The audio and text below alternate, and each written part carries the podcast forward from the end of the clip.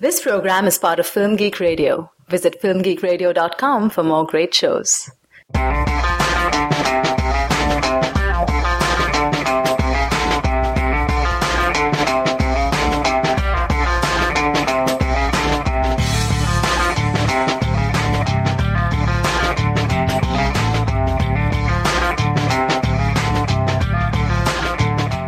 Hello, dear listeners, and welcome to episode number four of Let's Get Real.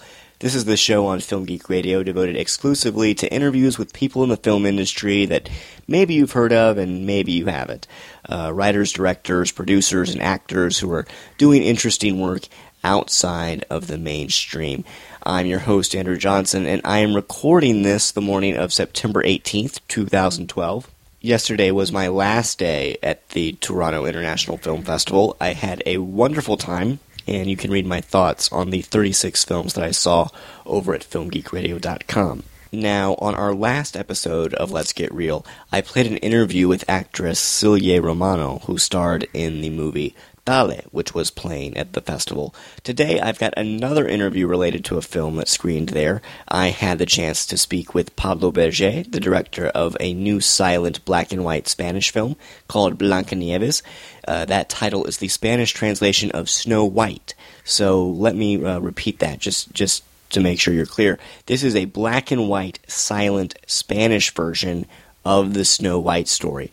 It's the third film adaptation of Snow White this year, after Mirror Mirror and Snow White and the Huntsman, and it's probably the most unique of the bunch. This is not a literal retelling of the story. What Pablo Berger has done here is that he set the story in Spain in the 1920s. Uh, so Snow White's father is a famous bullfighter who is paralyzed at the beginning of the film, and uh, her mother dies during childbirth. So Snow White, whose real name is Carmen, is sent to live with her grandmother and, and then with her evil stepmother. And that's all I'll reveal about the film, since uh, the way in which Pablo Berger translates the story to the screen is really quite interesting. This is his second feature film. His first film came out in 2003. It was a movie called Torremolinos 73. And I haven't seen that film, but I've heard good things about it. It took him eight years after that to make Blancanieves, and he was kind enough to sit down and talk with me about the film.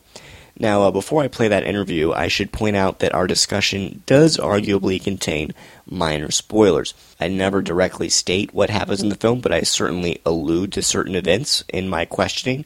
So if you don't want there to be any chance that you'll accidentally be spoiled, you should wait and listen to this interview after the film gets released theatrically or on DVD. I'll probably repost this episode once that happens, so you could just wait until then. Uh, but if you don't care and you just want to learn more about the movie, then go ahead and uh, give this a listen. It's a very enjoyable film, and it was actually chosen as one of the final contenders to be Spain's submission for the Academy Awards this year. Uh, there's no word yet on whether or not it uh, will ultimately be uh, the submission, but it's, it's pretty exciting news. Uh, so, without further ado, here is my conversation with Pablo Berger, the director of Blancanieves.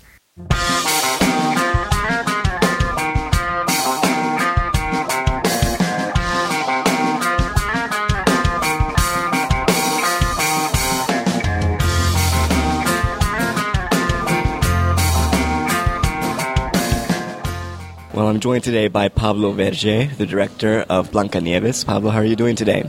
I'm great. I'm great, especially today because I got some great news this morning. Yes, I, I, I just heard that Blancanieves is now on the short list to be Spain's submission to the Oscars. That's right. That's right. There are three. We are three Musketeers, and there are three films. And in a few weeks, we will know who will be this. Which of the three will be the Spanish movie for for the Oscars? Well, that must feel great after what I'm sure was a very difficult process uh, into getting this film made.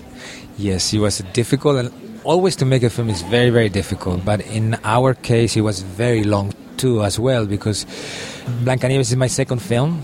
My first film is called Torremolino 73. It got released in 2003, 2004. It was pretty, pretty big success in Spain. So at that moment, I thought, okay, I'm, I'm the king of the world. I'm to bring out my next script, and that was Blancanieves. But in the first page of this script, and this is 2005, it said, this is a black and white silent film. So to my not to my surprise, but all the producers in Spain said, "Are you absolutely crazy? You just made a hit and you're going to make a black and white silent film." And door and door and door, they were closing in front of my nose, rejection after rejection, until I found a producer that said, "Okay, let's make it." But it took us eight years to get off the ground Blancanieves. Wow. Um, what would you say was the most difficult part of that process? Just finding someone to fund it? The financing always is the longest and most difficult part of it. Well, I, I know Torremolinos 73 was a bit more adult oriented. Yes. And this film is very much aimed at families and, and, and could be viewed by children. Yeah. Why why the switch? Well, I I think that because I write and direct, I think uh, Blancanieves is a, a crossover film. I think, for example, film buffs could enjoy the film because it's full of homage and reference, and I think uh, is uniqueness in the film language itself. But definitely, it could be like a child after nine years old, or maybe like a teenager can enjoy it. But I don't think there's much switch. I think it's more like a journey. I think directors we evolve, and we don't never have like a, a plan. Our work is just taken us to different places. But I, I think Blancanieves is a clear continuation of my path that it started with my short films when I was in film school. Well, why were you drawn to this to the, to the story of Snow White? You know, why not another fairy tale? Okay. Well, there's in early 90s mm-hmm. was published in Spain a book called España Oculta, which is hidden Spain. The photographer is Cristina Garcia Rodero. It's a photo book. She's one of the biggest uh, photographers in Spain. She's in the Magnum agency. She's the only Spanish photographer in the Magnum agency. The book is absolutely stunning. And this women photographer, he went to all different villages for like taking photographs of the people, and there were like a bu- like five or six photographs of bullfighting dwarfs taken in the 70s. And when I saw those pictures, I loved it, and I just in my head I just put it, Snow White in the middle. I don't know why. I they were only dwarf, but I I, I saw Snow White and the Bullfighting Seven Yes. Dwarves. yeah, and and I al- al- already wanted to make a silent film. Black and white silent film has been in my in my sh- short list of films I want to make in my life. Because directors, we all have these little documents that we have did, did ideas. And when I saw that photograph, I said, okay, I can make an inspired film on the fairy tale of Snow White. So that was the beginning of everything. Well, the film has a terrific cast. I mean, you've got Maribel Verdú as the as the stepmother. You've got Daniel Cacho as uh, Snow White's father, and you, you've also got a terrific child actress named Sofia Oria, Yes. who plays Blancanieves as, as a child. What was it like working with someone so young, especially in that silent cinema style? That, Okay. You know, where the performances need to rely so much on expression and, and movement. Okay.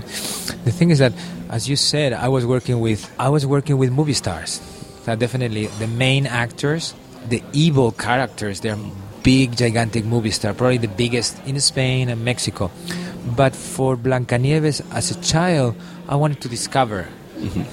Actually, Sofia Oria had never been in an audition before. It was her first audition. Mm-hmm. But when we saw her, we saw those eyes, and we saw that truth, and we we saw how centered she was. We had no doubt it had to be her. They were not even finalists. It was just we saw her. That's her, and that's how it goes. So for for the shooting itself, it was a risk because this is not a child actor. A movie is like hundreds of people with trucks and walkie-talkies and with deadlines and schedule. It's really uh, something very, very like chaotic and crazy. So to rely all that schedule and all that pressure on an eight-year-old child is a risk, and somebody that has no experience. But she was amazing. But film, you have to take risks. If you don't take risks in life, you don't go anywhere. Like the fear is always going to be with you. So the moment you realize that, you just go for for it. And if you make a mistake, you just learn from it. So, but that those lessons you kind of like learn as you get older, not when you're a young filmmaker. Young filmmaker sometimes fear can paralyze you. Did you go back and reread the uh, the, the Grimm fairy tale and, and see and you know watch the old film adaptations and, and, and just get to know the uh, different interpretations of the Snow White story, or did you just kind of from the very beginning say I'm going to do my own thing? I'm the type of director that I, I like to, I like research. I love research. I love to be documented. So Mm-hmm. of course I went to the Grimm's original. It's just this very few pages, but but somehow when you read it again, you find things that it can really inspire you because definitely my film is inspire. I only keep the iconic characters. Right. There's nothing. I mean, I, I mean, I mean, the, the I would say the major story beats yeah. are taken directly from the story, but Mm-hmm. you've embedded it, you've, you've entangled it so well into the different historical context of Yeah. 1920s Spain that it feels completely different. Yes, no, because definitely, I, as you said, I keep the iconic characters and I keep the key elements. But this the story is three, three, three pages, and the script is 90, 100 pages. So definitely, it had to be much more complex. The script, you know. So I read it, but then I also saw a lot of the movies that have been made about. There's even one silent movie made, Snow White in 1916, 1917. It was a big inspiration for Disney. That's what it says in like, like when you read like the history of Snow White. Disney was inspired by this silent film, and of course, I've seen all. I've tried to to to see all the adaptations they've been made up to now. There's sometimes, or most of the time, it's just to to see it to do something different. Mm-hmm. So don't instead of like okay, I'm going to see it, I'm going to try to keep this essence. No, it's like okay, I'm going to go a different way. Mm-hmm. Well, I know s- several interpretations of the Snow White story really portray it almost as like an allegory for sex. You've got the virginal Snow White, who, who ultimately, you know, falls asleep because she bites into Eve's red apple, so to speak. Okay. Your film, I, I was fascinated by the religious imagery, and it almost co- comes across as a, as a religious allegory. Um, c- can you tell me a little bit more about that? Well, I think fairy tales and, and those traditional fairy tales, they're all cautionary tales. Okay, they're oral tales that they were told from from parents to children from in a medieval uh, Europe where like people were like they didn't know how to read or write so somehow these fairy tales is like you know they would it will be like gonna be careful. If you do this this is gonna happen to you like Red Riding Hood or Snow White. Mm-hmm. So definitely that element is there and it's important in the story. But the fact that I translated the Spain I moved it to Spain in a time where like religious was a key element mm-hmm. and of of the daily life uh, it gave me it gave it like a new imaginary. Mm-hmm. And it and it, it helped me to create images that they're really far away from the iconography of what people are familiar of Blancanieves of Snow White Right. I, I mean, you, you portray Snow White almost as a, the Virgin Mary um, in, in several scenes. Yes. Um, and you, you, you, you know, the, the you've got the bulls that are named Lucifer and Satan, and at one point the evil stepmother even uh, kills someone with a, a, a statue of the Virgin Mary. So there are these little moments that that pop up um, that I just found fascinating. Are you Catholic yourself? I think most of the Spaniards we are, are born Catholic. It's just it's been part, especially my generation. You know, mm-hmm. now definitely there's more diversity. Fortunately, in Spain, like there are much more immigration and people from different backgrounds and different countries. But mm-hmm. when I was born in the '60s, we were just baptized and we did the first communion and and we went to church every Sunday. Mm-hmm. So definitely, religion is a big part. It was a big part then still a big part. And the imaginary is it surrounds us you know. It could be in your house it could be like in a friend's house when you of course in church and it's and it's part of what makes our character you know. Like religion is a big part of why spaniards are our way or why um, americans they have their own way or, or canadians definitely is part of it. So definitely i always been fascinated although i'm not like I'm born Catholic. It's not. I don't. It's not like I practice and I'm like religious person, but I always been fascinated by the iconography of Catholicism, and they're great stories. Sure. You know, I think the Bible is full of great stories, and uh, there are great movies inside the Bible and all this. And there's the miracle. There's there's saints. There are all these supporting characters. You have, of course, you have the lead roles like Jesus and Virgin Mary, but then you have all these supporting characters that they're always fascinating. Well, your film does have some of those same characters. There is a Judas figure, um, and, and as mentioned, Blanca Blancanieves, especially in the final scene, Yes. becomes almost like she, she, she, she, she, she almost reaches this whole new level of sainthood. It's a very unconventional ending for, for, for this type of film. Tell me a little bit about how you were inspired to in the film that way. Well, I'm, I'm amazed, Andrew. I, I love your interpretation. Definitely, there's a lot of those elements inside because definitely the way writers, directors work, I have said it before, but in my case, I don't write. I bomb it. And I know it sounds very gross to say it, but I, I feel like the Linda Blair when I write. I just write in a compulsive way, okay? And in a compulsive way, in a way that all your obsessions are dropping there. Mm-hmm. And then you put order to those those obsessions and those images. And because it's visual storytelling you're always thinking about images images images storytelling visual storytelling. And then you put a structure and order. So it becomes a journey. It becomes like a like a, a tale where you have a, a hero and has objectives and obstacles and it has like a climax. So then it mm-hmm. becomes a film. So all those things that, that you said some of them are planted mm-hmm. intentionally and some others is kind of like is open to an interpretation that it just comes out of the result, which are, Right. are great. I think films they have to have their own life. It's not like everything has to be clear. But honestly, mm-hmm. I love and I, I was I'm kind of like even moved by what all the things you say, how you interpreted the film, and so many of the things are there, and mm-hmm. some other things you made a connection that I didn't even know. I never like I'm fascinated. I'm gonna I'm gonna use a lot of the things that you said. Maybe it's due to my religious No, upbringing. I was struck no, by no, like no. the, the, the, No, no. the fact that the Judas cha- character asks for a kiss at one yeah, point. And, no, but you have to realize that I had religion classes every single day, and for me, Judas definitely was very important. Definitely, is a, is a Judas character. No, that's completely. You're not going to give me a kiss. It's just Mm-hmm. Right. Mm-hmm. no. There, there are a lot of biblical things, and definitely the Virgin. Blancanieves becomes a virgin. That's true. So that's when they bring her out like that. Blanca. That's a that's a religious song. That when they sing like Blanca, they they bring her out of the uh, like a virgin, and the end is like a virgin. So, but for example, the bulls, I put those names, but I didn't real. Now that you're telling me, I'm like, that's right. You know. no, thank you.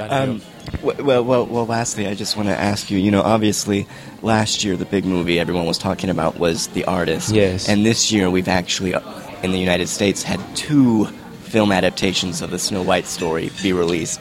So, when when when you've heard these announcements that these films were being made, were you worried, or do you feel like is this going to hurt the chances of Blancanieves finding an audience, or will it help it? Do you think? up up up to now it's been helping because at least in Spain what they used they, made a news out of it. Okay we have Charlize Theron we have Julia Roberts and in Spain we have Maribel Verdú who is going to be the, the most evil of all. Yeah. so it's, it's been fun. And it's a little bit like David against Goliath. It's just it's a small European film or I'm not saying it's small it's a big European film against even much bigger American blockbusters so but the Hollywood reporter said something great. You know, I don't know if you did you read the, the review of the of the film. I, I, I'm not sure I did. I'm, I shouldn't say that. I'm the producer, so I can say it. The Hollywood reporter said that it was the best adaptation of them all. Hmm. That's So- how I felt after I saw. So, but I'm, I'm not the director talking. It's, I'm the I'm Pablo, the producer right now. So it cannot it cannot hurt. All right. You know, and it's also the two bicentenary of the publishing of uh, Snow White. Nobody has talked about it, but it's true. Mm-hmm. It's, I don't know if it's just none of us did it for that reason, but it's, it's true. It's like 200 years since Snow White, since the Grimms published their, their book. All right. Well, Pablo Berger, thank you very much for joining me today on the show. It's been a pleasure speaking with you, and I wish you the best of luck with the film. Okay, thank you very much.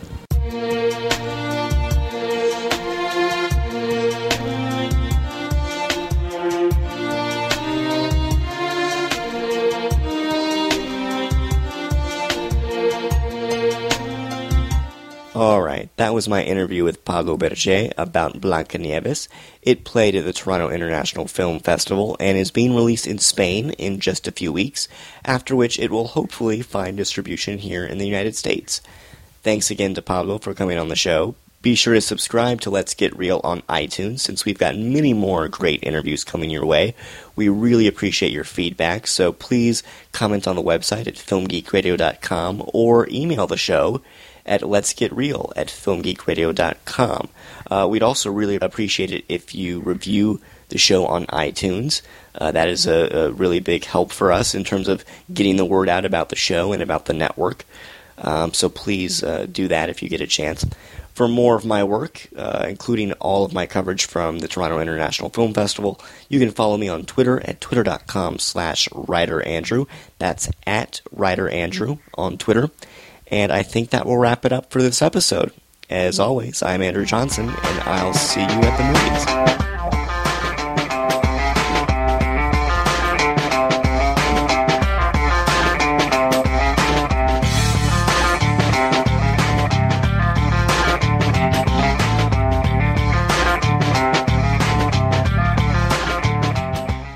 This has been a Film Geek Radio production. Film Geek Radio. Yeah.